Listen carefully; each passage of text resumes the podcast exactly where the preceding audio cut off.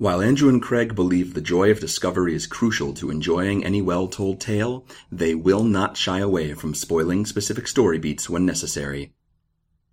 Plus, these are books you should have read by now.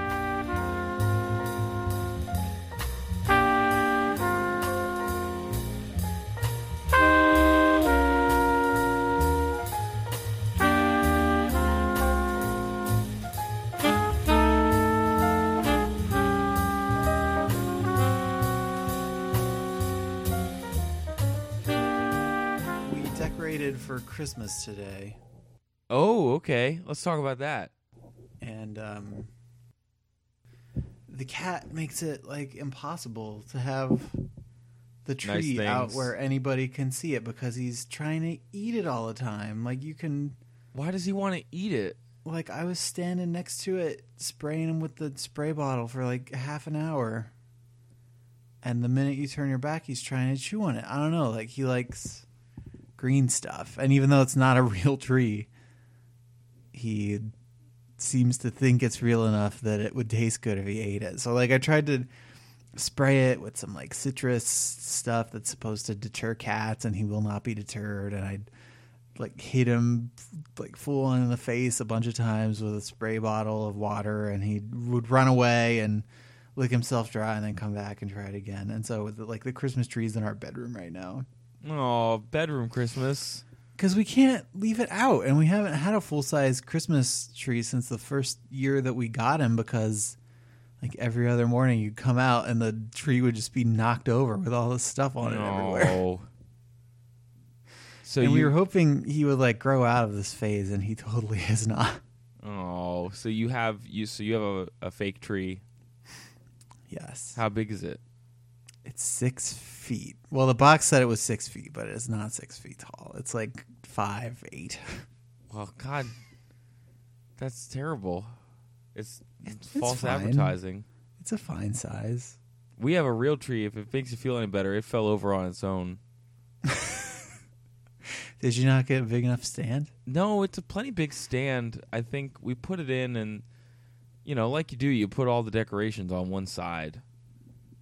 And I don't, Don't know. do that. You have to have some crappy balls or something that you put on the other side for ballast. I I guess it was difficult. It's in a corner of a room, and there was no putting things on the other side. And we came home one day, and I don't know if it was just like the tree just gave up, or if it was like from people stomping their way upstairs. I don't know what it was, but we came home, and the tree had just like face planted on the floor. I like that you're trying to find a way to bring your upstairs neighbors into this. I would love to blame them for Like this. you're really stretching. Like that is I don't think that's physically possible for them to be the reason why your tree fell over, but you really want it to be that I way. really, really do.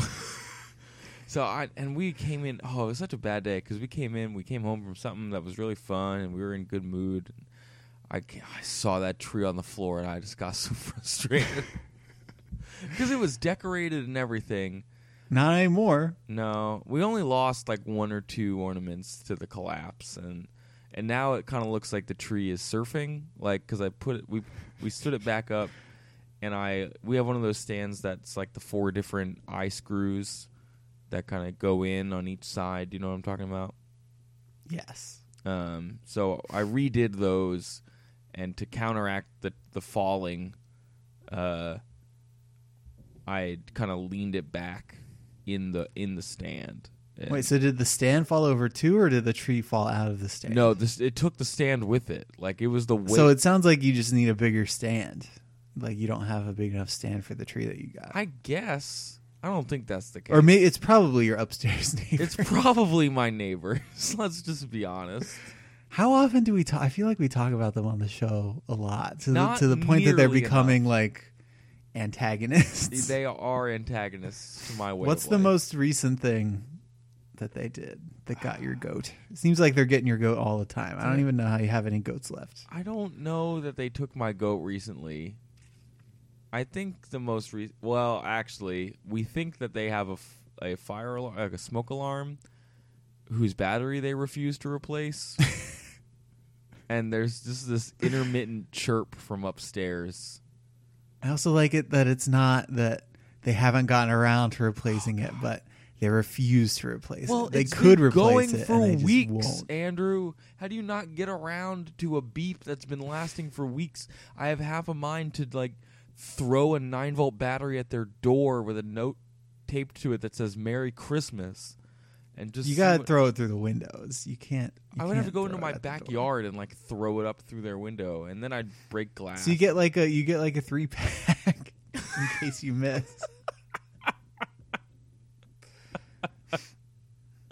yeah, this is overdue. A podcast about the books you've been meaning to read. My name is Craig. My name is Andrew, And and, I think they made all the nine volt batteries that they're ever gonna make like years ago, and they've just been selling the initial stock ever since. Well, on what? Wait. On what are you basing that on? I just feel like there's like nothing that uses nine volt batteries. It's a very finite.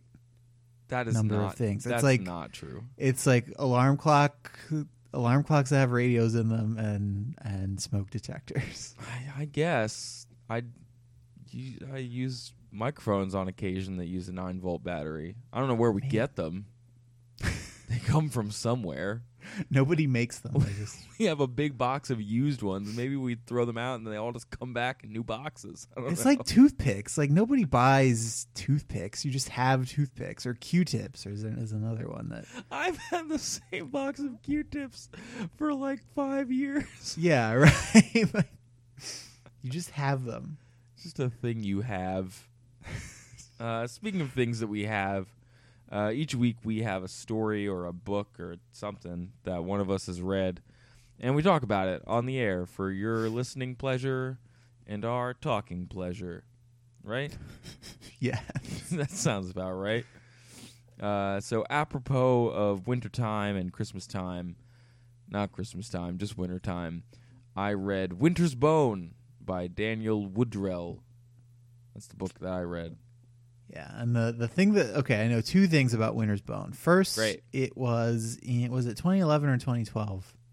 Uh, 2010 maybe. T- 2010. 2010. Man, was it that long ago? Yeah. Um, yeah. Okay, so in 2010, it was an Academy Award nominated film. It might have won something.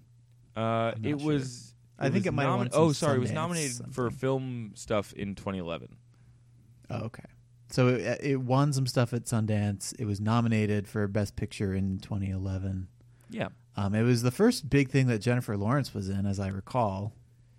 Yeah, maybe. I don't. I don't know. Or that was like it was it was maybe one of the last points on her resume before she totally blew up and and started being She's in everything. In everything. She's in everything.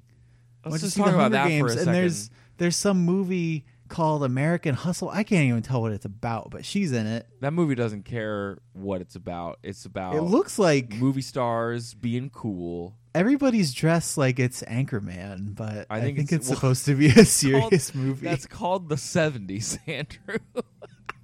I know, but it's not that they're dressed like it's the seventies. It's dressed like they're kind of making fun of their dress. Like yes, I mean it's the same guy who made Silver Linings Playbook. right. So it's it's one of those like funny but important movies, I guess. You know what I mean? Yeah, I mean it to be coming out this this time of the year, you've got to be kind of an Oscar grab anyway. Yeah, Oscar grabber, that- family like that friendly. Whitewashed um, Tom Hanks Disney movie. that I Oh, think we're gonna, oh boy. we're gonna end up seeing that on Christmas. I Oh no. yeah. the let's let's just ignore Walt Disney's uh anti-Semitism, the movie. Right, and if you're gonna pick somebody who will make people ignore Walt Disney's anti-Semitism, you pick Tom Hanks because you can't imagine him being anti anybody. No, that that is very true. Uh, he does. He hasn't even like had like a late career, like villain. I don't know, like a like a Tim Allen falling out of favor thing where he's just in really terrible, or like a Mel Gibson type breakdown oh no, no, Tom Hanks. where everybody have one of loves him and then he falls out. No. no, he's he's a weird he's a weird squinty-eyed everyman. That Tom Hanks. What were we talking about? Winter's Bone. Maybe Okay, the second thing I know about Winter's Bone is that it is not what the title implies. Because I hear that title and I hear like the night bef- the night before Christmas, but like like they're settling in for a long winter's bone. Are you kidding me right No. now No. with your 12 year old mind? But I think it's about actual bones, right? It's sort of. Yeah, there's some bones involved. I, I saw the movie, but I don't I don't know anything about the book. So tell me who wrote the book and when it came out and what I should know about Oh man, that stuff. Um, Daniel Woodrell wrote the book. Uh, Winter's Bone came out in 2006, so it only a couple years before the film came out. Uh, he's written a number of books that take place in the Missouri Ozarks, uh, which is where Winter's Bone takes place. It's kind of a mountain range in the Missouri, Southern Illinois, Arkansas region. I was actually Sure. looking it up, and o- they, we think that Ozarks actually comes from like bastardized French that means to Arkansas or like at Arkansas. Huh. Um, and so it's about this kind of not even small town, like it's barely small town. It is like rural, middle of nowhere communities that are almost separated from modern life completely. Not completely, but uh, they almost kind of revel in their distance is not the right word, but Yeah, like like to to see the movie, and I don't know if the movie and the book are, accurate. are are alike in this, but it it felt like it wasn't even like a community. Like there were just a bunch of people who kind of knew each other because they were the only people around, and they didn't live near enough to each other to really for it to be a village or a town. no. But they all like lived in the same geographical area, so they kind of knew each other, and that was as close as they got. But yeah, it's it's very much um, I don't know. It's it's very much a film about being alone, In a way, yeah. or like or solitude, I guess. Yeah, there. I mean, it's the main character uh, who's played by Jennifer Lawrence in the film is Ree Dolly, and it, it kind of the almost ninety percent of the characters in the book are somehow of the Dolly family line. Um, Okay. It seems like there might be some inbreeding. It seems like there. It's not explicit, so you know to say that is potentially judgmental. So I don't want to go too far down that line. You don't want to bring your own assumptions. No, no, no. Um, but at one point they talk about how all of the men in the Dolly line, uh, some of them have their own nicknames or they have like second names, but almost all of them are called like Jessup or Haslam or Milton. Uh, and there's one more. It might be Arthur. I'm not sure. And it talks about how this is like from generations ago. It was a tactic to confuse law enforcers by basically naming everyone in your family the same name. Oh, So you would have like 10 Milton Dollies and you wouldn't and so it would be hard for the police to kind of keep track of who was who. Uh, so then you'll you'll meet characters in the book. There's like Blonde Milton and Thump Milton and you know thump. yeah, I don't know. He's like the big boss of of the family at one point. You know, that's it sounds weird, but like I have some some uh, family members who are from from a rural a rural background, I guess. An Ohio And, um, background. yeah, like but like southern Ohio. Okay. Like rural southern Ohio. Okay. Which is a little a little deliverancy in spots. But so, yeah, some of them do have nicknames like like Bud and and Ding and like Ding? Ding, literally. Yeah, like I'm not even making that up. I don't know where it came from. I don't know if it's a nickname or a real name. Do you have an Uncle Ding? yes. What? Yeah. Is he listening?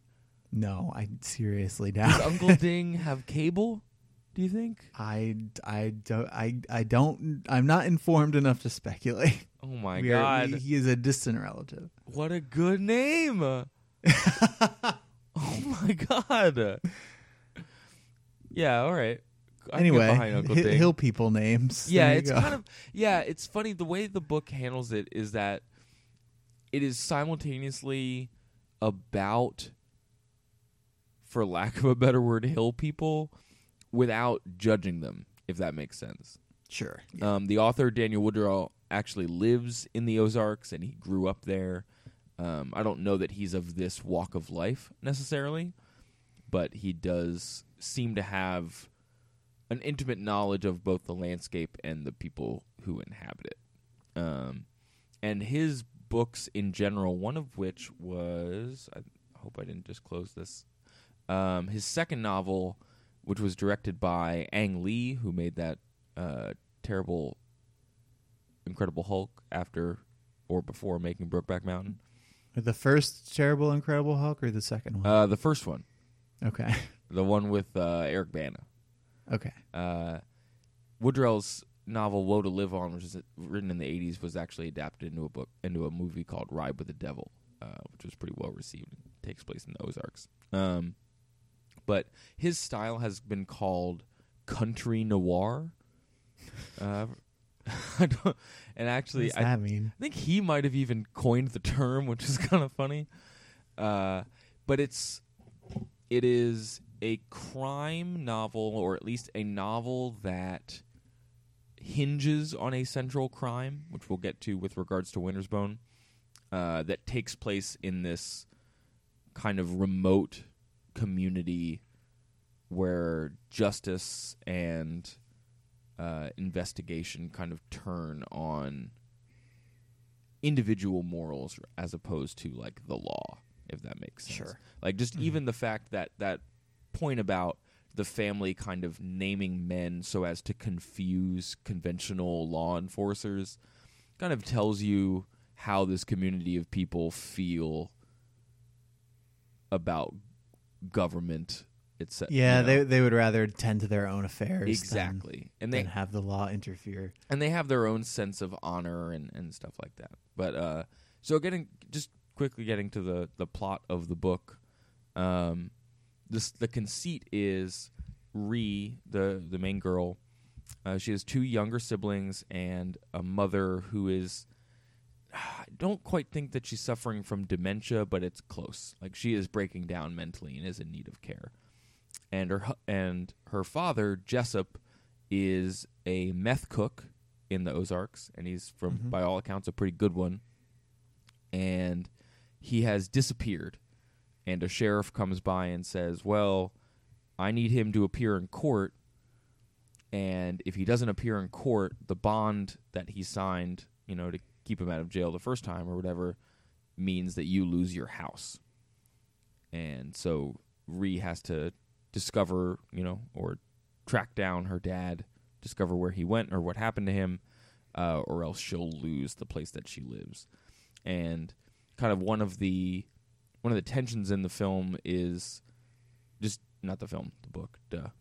Um, not only like just how she's going to find out and who she's going to find out from, but she has a dream of kind of leaving the community and, and joining the army. And so whether or not she's going to do that, and also each kind of group in the family seems to have a lot of land. Like these houses, as you said, are not close together in like a village or anything. Mm-hmm. So she could potentially sell the land or even just sell some of the woods on the land to like into, you know, some sort of an industry or or corporation or something and make a bunch of money, but that would be giving up like her family's claim to that land. Um, so the tension between kind of getting out and sacrificing her family's lineage while tracking down her dad is kind of the main hook of the film of the book. Mhm. I keep saying film, Sure. probably because all of the like the book is is well regarded, but as you I didn't know it was a book. Oh well, I I had it on uh, my shelf because uh, my girlfriend had it. She, I- she I asked her if I could read it for the podcast. She was like, "Yeah, I don't know where I. I don't think it's mine." She got it. it's one of those great examples of like you get a book from someone, And, and you don't know who, and you're never gonna remember. and I think she knows, but it was long enough ago that she I don't even. She has no plans to give it back to them. It's just gone. well, because I did, I don't even know that she would know who to give it back. No, to. it's just ours now. Um, and uh, I never saw the movie, uh, but when you're looking up the book online, it inevitably leads you to summaries of the movie, which is why I keep kind of tripping over my words. There. Sure. So, Okay, so she's trying to find her dad. so she's trying to find her dad, and the first place that she goes is she's she talks to her uncle, Uncle Teardrop, All right. um, and he's also I think he is a Milton, um, but he's part of the Dolly family, and he is addicted to meth. Uh, this is like they don't spend a lot of time on the effect of meth in the book, except that it is you know widespread in terms of use and uh, creation. Like it is a large part of the family that people are making meth and making money off of it. Mhm. Um, and so Teardrop is kind of very volatile. He's been in and out of prison, and he is addicted to it. So he's kind of on edge all the time, whether he is either using meth or you know jonesing for it, and that's driving his behavior. And he doesn't really seem to know what has happened to Jessup, but he does tell Ree that uh, he discovers that what probably happened is that Jessup was killed for informing on other meth cookers. Okay. Um, and Teardrop says that if he finds out, you know, who did it, that he would kill them. Like he's Who who killed who killed Jessup. Yeah. Okay. Who killed Jessup? Uh, so the first time you meet Teardrop, he that this is one of the more interesting characters because he starts out like you think he's going to be an antagonist, and the first time that Ree encounters him, he like almost hits her and you know threatens her a lot for sticking her nose in certain people's business. And then over the course of the book, he beca- he becomes one of the few characters who's actually defending her, uh, and kind of saves her from harm a couple times, and then in his own terrible way puts her in harm's way a couple times as well okay. because he's not quite right. Uh, but he ends up being her closest relative in all of this business, Mhm. um, which is kind of important considering that all the other people that she's dealing with are also sort of relatives. Uh, you know, to varying degrees. to varying degrees. Uh, so yeah, I don't know. She goes out to find it, and the the book is not quite a mystery because it doesn't have that. To me, anyway, it doesn't have that feel to it. It doesn't have that drive. There's enough pausing to consider the environment and its effect on both Ree and and the the family that she's kind of looking after. Because even though she's 16, she's basically the mother of these two boys. Um, and it doesn't have that. You know, every chapter ends on a cliffhanger, et cetera. You know, kind of Dan Brown mystery structure. Mhm. Uh, so and the the prose itself does not feel modern also which i think helped it from feeling too like pulpy. Does that make sense? Uh, yeah, I mean, if he's, I guess if if Woodrell is is writing, like he's writing from the perspective of Ree, right? Or is he? it's a close uh, third person. You you Okay, never so- encounter uh, any story that isn't from her point of view but it's not first person yeah Okay, but if if you're that close to the character and they're living kind of out in the Ozarks, I mean, maybe there's an implication that they're not as modern as as people from some other like more populated locations, if that makes sense. So maybe maybe that's how the the prose serves the setting or serves the story. Yeah, and it's it's funny because there's like, I I couldn't even tell you off the top of my head some of the terminology that gets that gets used, uh, that you don't know what it means. Like I think the word nabob comes up at one point to refer to like law enforcement. I don't know what a nabob is. What? Um, there's a couple times where they do they do own a TV, and the her younger brothers do watch it on occasion, but it's like they watch it with rabbit ears and and stuff. And I just Sure. want to read this passage. Just this the couple times that the TV gets mentioned, like this is how it gets discussed. Uh, this deep in the valley, reception was poor, and they only received two channels. But the public channel from Arkansas came in better, and the late afternoon shows the boys loved were about to commence. The smiley dog that jumped around among time periods, chasing adventure and historical insight, came on the screen wearing a suit of shining armor. As the vinegar smell spread and rebent over Mom yet again, both boys quietly slid from the counter and made for the front room and the worldly dog. It's like it's Wishbone. Yeah, way to drop a Wishbone reference without having to pay anybody any royalties. Well, I think you could drop a, a Wishbone reference with within fair use, you know. But what's interesting about it is that I had no doubt what it is as I was reading it, but the prose takes great pains to f- remind me that it's not of their daily life, you know. Right. Like dropping a the name of a television character is not part of her day-to-day existence. Right, like like they watch Wishbone, but she doesn't watch Wishbone. So she she is only describing what she sees on the screen, Yeah, and you know, and what she what she sees is not Wishbone. What she sees is a dog dressed up in armor. yes, which is kind of great. And I think I know exactly what episode it is. Like, I think it's. I didn't watch a lot of Wishbone, but I did watch the Hercules one in middle school. I think it's the Hercules one that is being referred to. Um, They should do a Wishbone about Winter's. Oh Bone. my And God. They, they could and they could call it Winter's Wishbone. that'd be pretty good.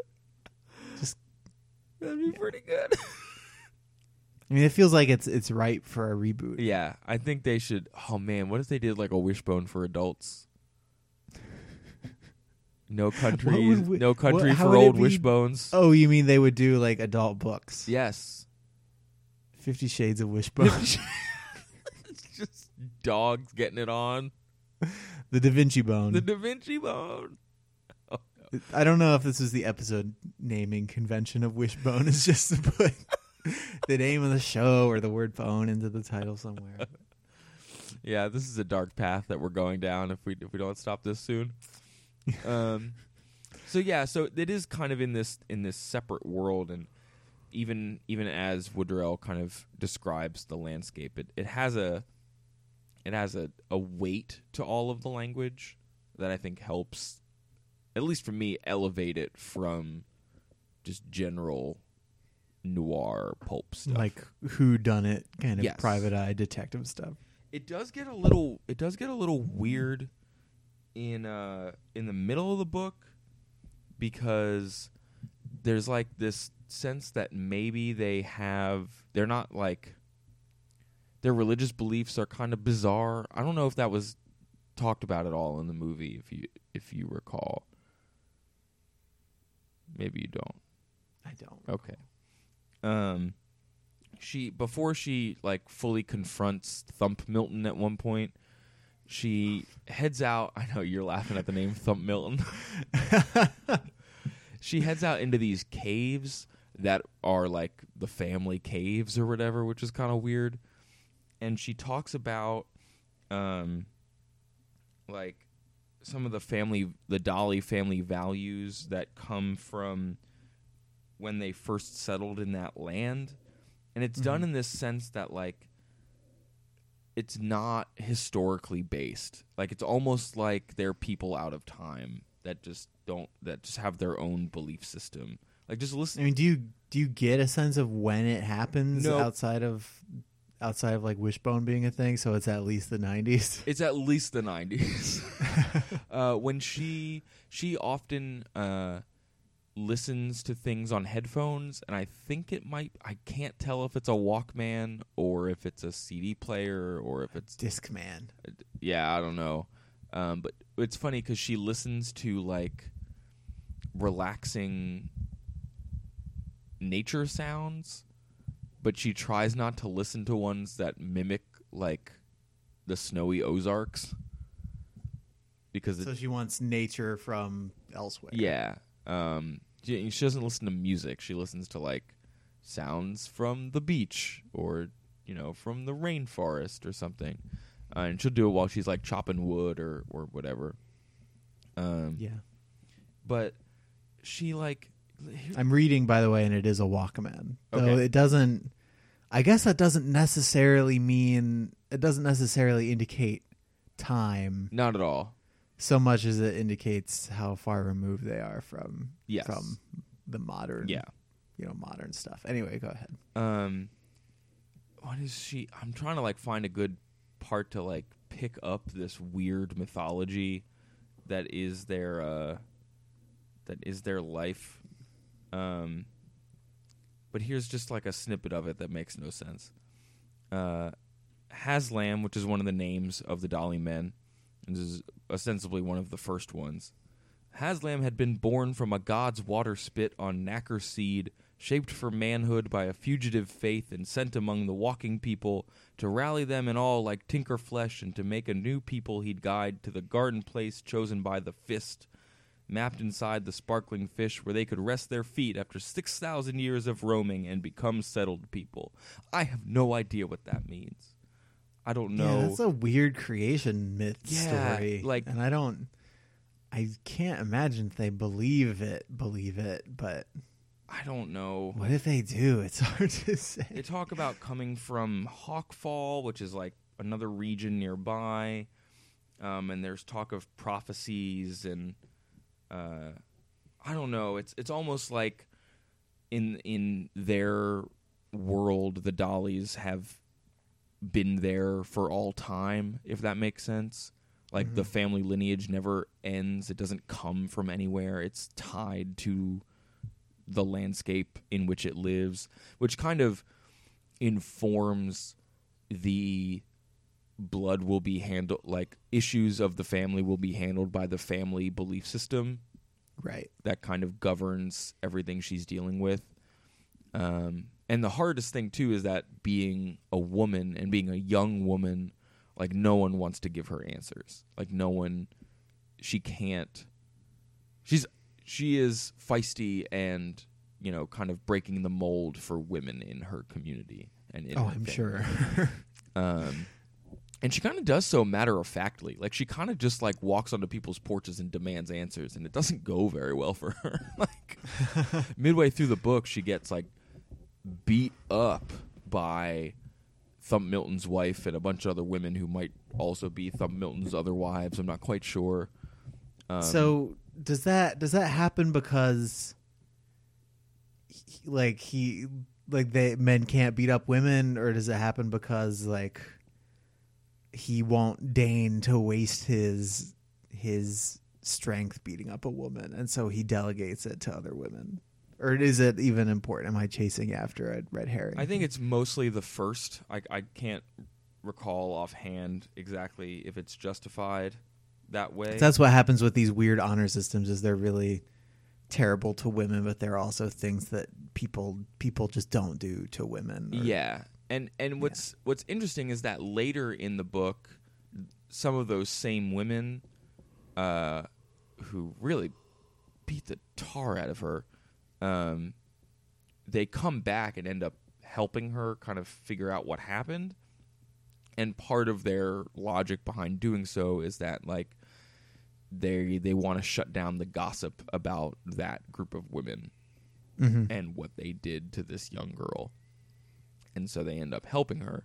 Um, and it's funny because Ree even says like she's like, "Well, I didn't, t- uh, you know, I haven't been saying anything to anyone about it." And they're like, "Yeah, but other people have, and we want to put a stop to it, and we know what happened." Um, so she ends up finding out like what happened to her father because of these women who, you know, earlier in the book had, you know, almost killed her. Um, So you may have mentioned this earlier. I mean, obviously she's looking for her father because he's her father. But um I seem to remember from the movie there was some other plot thread going on about like either like life insurance or some kind of inheritance or something. Isn't yes, that is that there's. a, I mean, the the main issue why she has to find him, the stakes are pretty well, pretty well uh, painted. Eh, that's a terrible sentence. established? Like, Yeah, established. staked. the stakes are pretty well staked staked. They're hungry, hungry stakes. um, if she doesn't find him, he doesn't appear in court, then uh, the house gets claimed by. It, you know, it is part of his bond. The bank. Yeah. Um, and there's also this there's this money that he may or may not be set to receive for snitching.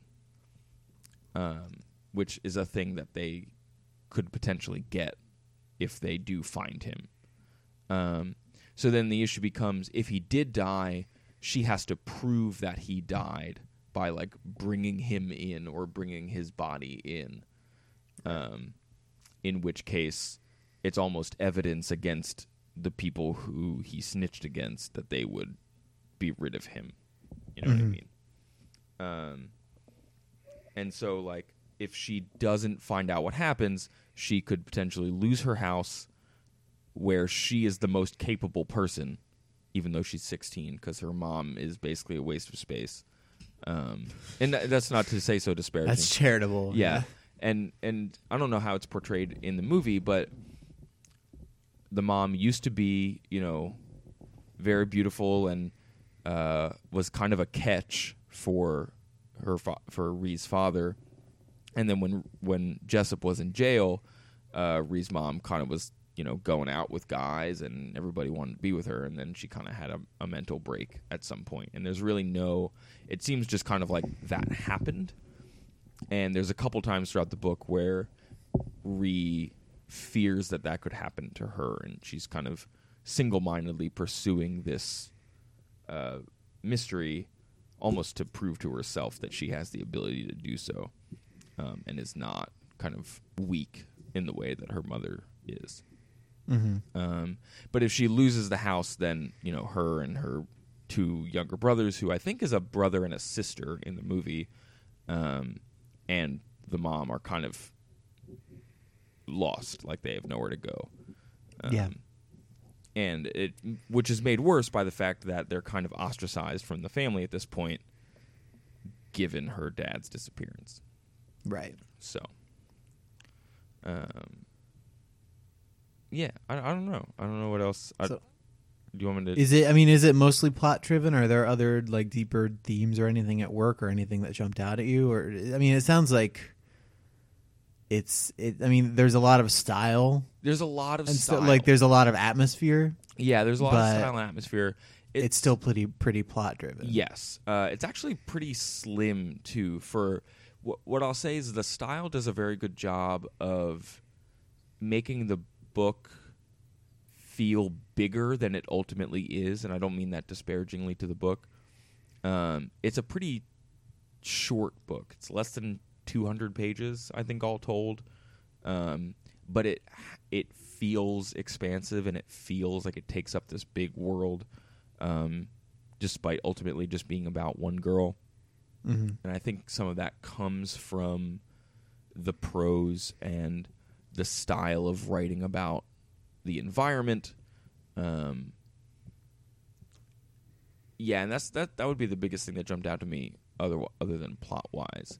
Um, Mhm. And then the themes about family, I think, are kind of specific to this region, but at the same time universal. Like, it's interesting to set a character.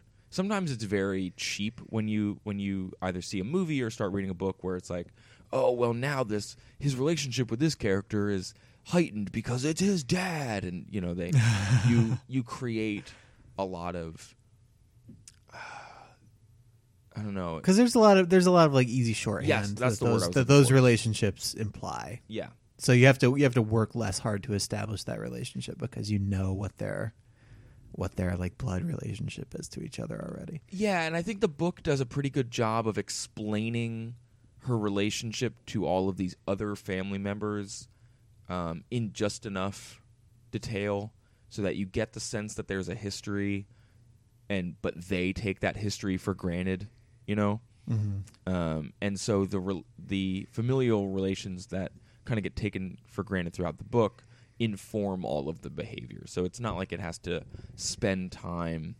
explaining every single nuance of this community, but you get you get to see it play out.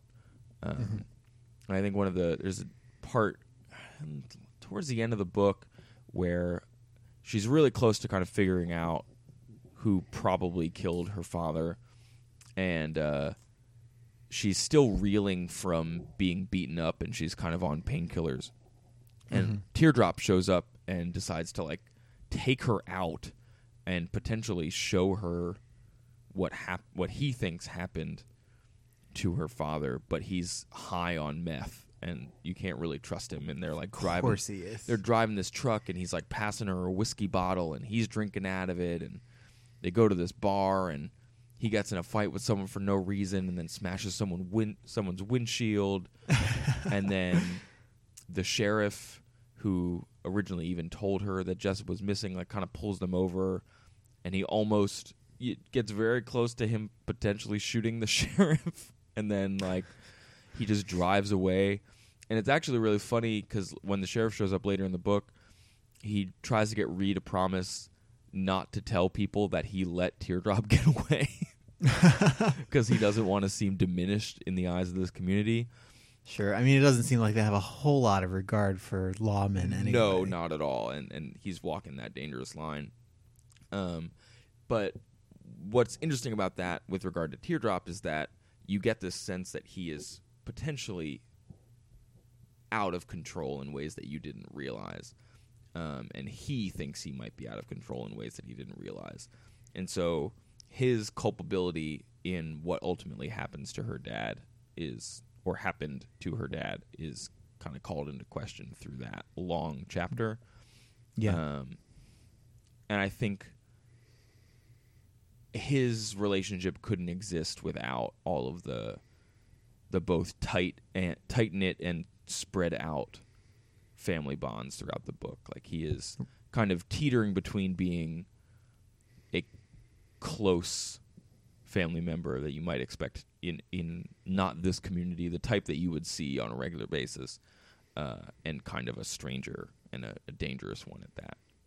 yeah. Um, And that that seems like the uh, the main thing that I'm getting from you about the families in, in in this book is that they're all like they're all families, but that doesn't always imply closeness. Like No. like you want you want to trust them because they're family, but ultimately they end up having kind of shady motivations and they aren't always in your corner and No, and there are like Yeah. smaller divisions within the family, and it's funny because when she goes to uh, Thump Milton's the first time, she has to keep like reminding them that she is related to them, and she kind of is demanding information based on that, and they are refusing it in the sa- like based on it at the same time.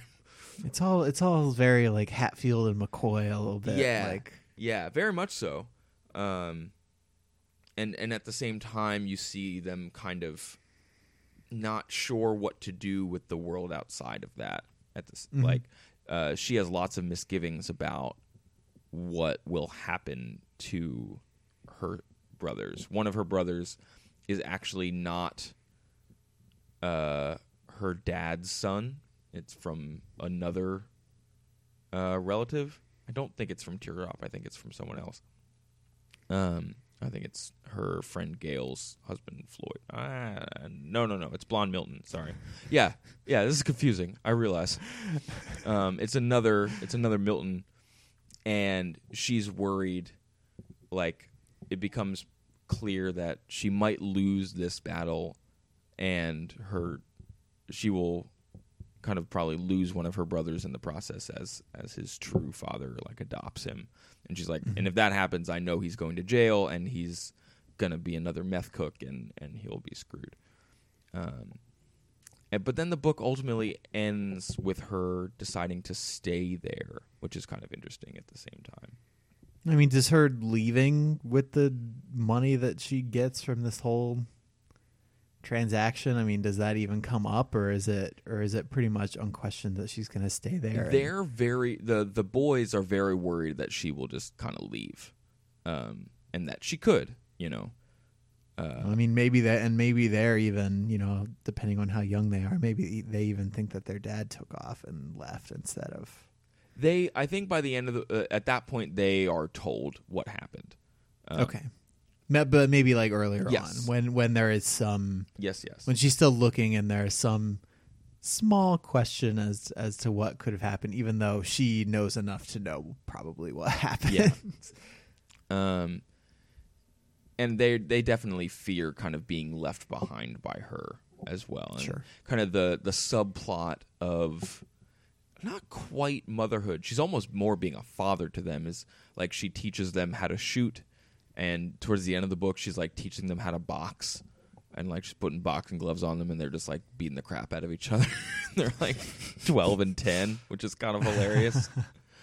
and she's like duct taping the gloves onto their hands so that the gloves don't fall off, um, which is really funny. And and she's kind of preparing them for her not being there uh, Yeah. before she ultimately decides that she's not not going anywhere. Well, because obviously, I mean, she's like she's 16 and she's got to fend for herself and be self sufficient. Not just self sufficient, but sufficient for other people too. So you you want to get to learning pretty early. It sounds like Yes, yes, definitely. nothing is guaranteed. I mean, especially if you're a you're a boy, then there's going to be more expected of you and like different things expected of you. and and, the expectations of your behavior kind of run throughout the book kind of like what we were saying is that yeah, um, if you're part of that family there's a very good chance that you will be asked to do certain things and and based on who you are related to like that's why that will happen et cetera et cetera. Um, and her father went against that for whatever reason. Um, and that kind of sets off the whole book sure. but and it's pretty it's pretty grisly towards the end. I don't know if you remember from the film, but it, what ultimately leads to her knowing what happens is is pretty grisly. Yeah, But Feels of the world. sounds fun. Sounds like a fun read. It- yeah, beach it was- no, it's not a fun beach read. I mean, it's a good read, uh, and I actually he kind of rem- it's not unlike a uh, some of the worlds of Cormac McCarthy. Like before you get into something that is as kind of esoteric as the road, but it does kind of have that isolated man in the in the wilderness, metaphorical or otherwise Mhm. um, and the sense that like even though the whole book isn't violent that like everyone is just desperate enough that violence is always an option Yeah, um, and that's kind of speaks again to the fact that it ostensibly is a book about this methamphetamine riddled community without really taking time to explore what that is. Does that make sense? Like it's not I a, think so. it's not a book about drug addiction. It's not a book about characters dealing. It's not even a book about like characters cooking meth or anything. It's not like Breaking Bad. But it's a book about like it's a book about here's a community where that is like a lot of what people do. Yes. Like whether they're on the supply or the demand side. Yes. And here's what it's like to live in that environment. Yes, and and and have a very real problem within a community of those people, Yeah. um, which I think is interesting, and, and it kind of sets it apart from being a ripped from the headlines commentary. You know, sure, sure. um, gives it a little more legs, I think. So yeah, I would recommend it. I think it's a really cool book. Um, and I really I mean I enjoyed the movie if if that's more of your thing than than book reading. Then what are you like listening? the- what are you doing here? But it, it sounds like I mean, from your description anyway, it's a movie that is very true to the book, and and it doesn't sound like it doesn't sound like I just saw the Hobbit movie, Ugh.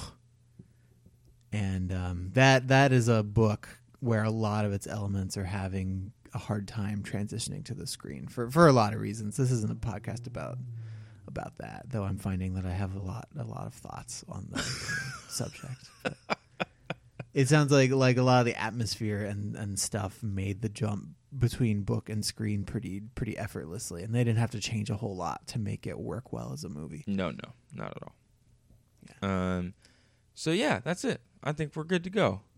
All right, Thanks for listening, everybody. Yeah, everybody. If you would like to recommend us to some of your friends, which we really appreciate, um, you can point them to our website at overduepodcast.com. Uh, up there, we have RSS links, um, iTunes links.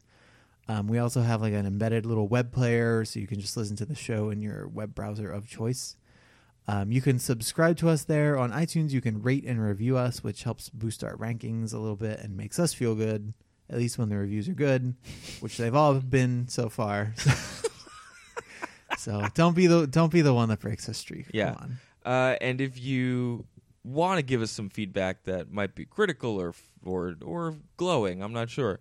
Uh, you can send it to us directly at twitter.com slash overdue pod, or you can put it on our Facebook page, facebook.com slash overdue pod, which is also where we post episodes and other interesting links regarding to the books that we've read. And you can also just email us directly, overduepod at gmail.com, if you really, really need to get a hold of us. Yeah, and um, you know, if you if you've got Christmas shopping to do, and even whether it's book related or not, I've still Uh, got some to go- do. I've still got yeah, why, do. why don't you go up to overduepodcast.com, you click those Amazon links. You don't even have to buy the book. We would love it if you buy the book, but you don't have to. You can just click that link and then buy everything else, and you still get a cut of that. And I bring that up because the bill just came due for our for our hosting, and Uh-huh. um, and everything's fine. We're paid up, but uh, why, why don't you guys help us? Why don't you guys?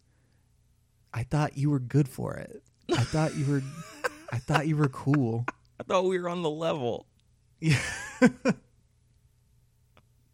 anyway, that's all we've got. Uh, next week, we're going to be getting into the holiday spirit. I'm going to be reading uh, Charles Dickens' A Christmas Carol, Woo. which, like every single one of you, I've seen adapted like a million different times, but I've not actually read the book. So that is what we're going to do. Great. I look forward to it. I hope you do too. Okay. I think that I do. Thanks for joining us, everybody. Yeah, try to be happy.